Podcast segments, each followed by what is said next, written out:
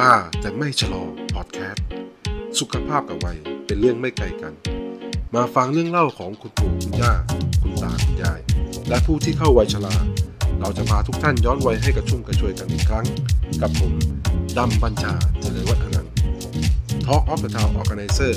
รับจัดงานผลิตสื่อโฆษณาพร้อมดูแลแผนการตลาดออนไลน์สวัสดีครับมาติดตาม Talk of the Town Podcast นะครับในช่องของเราอีกช่องนะครับคือช่องชลาแต่ไม่ชะลอ Podcast นะครับคราวที่แล้วเนี่ยใน EP ที่2เนี่ยเราได้พูดถึงไม้เท้าใช่ไหมฮะคราวนี้ผมก็มองว่าถ้าเราจะทำ EP ต่อไปเนี่ยเราควรจะเอาอะไรที่สัมพันธ์เกี่ยวกับไม้เท้าก็ดีนะก็นึกอยู่ว่าจะทำพอดแคสต์เรื่องอะไรดีก็มองนั่งมองขาตัวเองมีอะไรที่ใกล้เคียงกับไม้เท้าบ้างอ๋อเห็นละนึกไปนึกมาก็รองเท้านี่แหละนอกจาก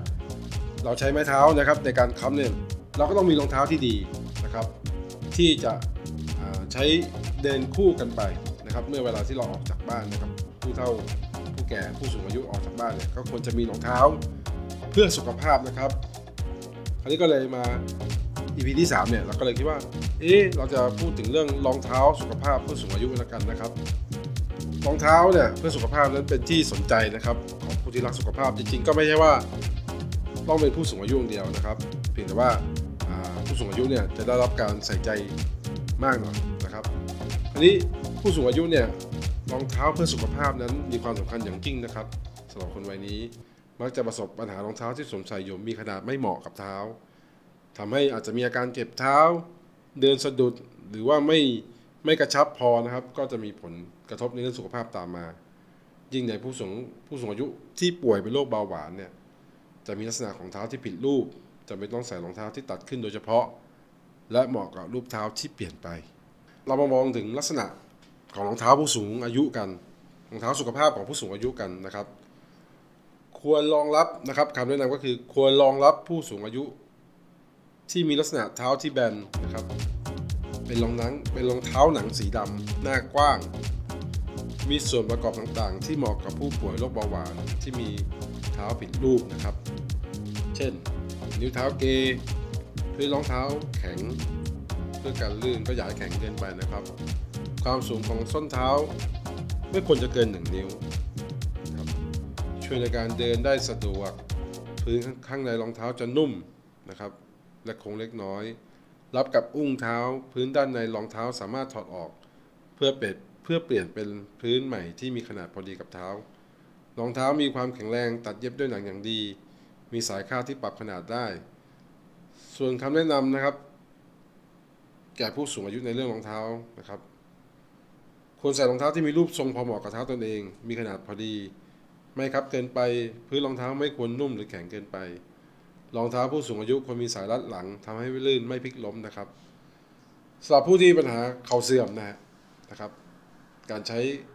ไม้เท้าเนี่ยนะครับแต่เราก็ต้องคำนึงถึงรองเท้านะครับ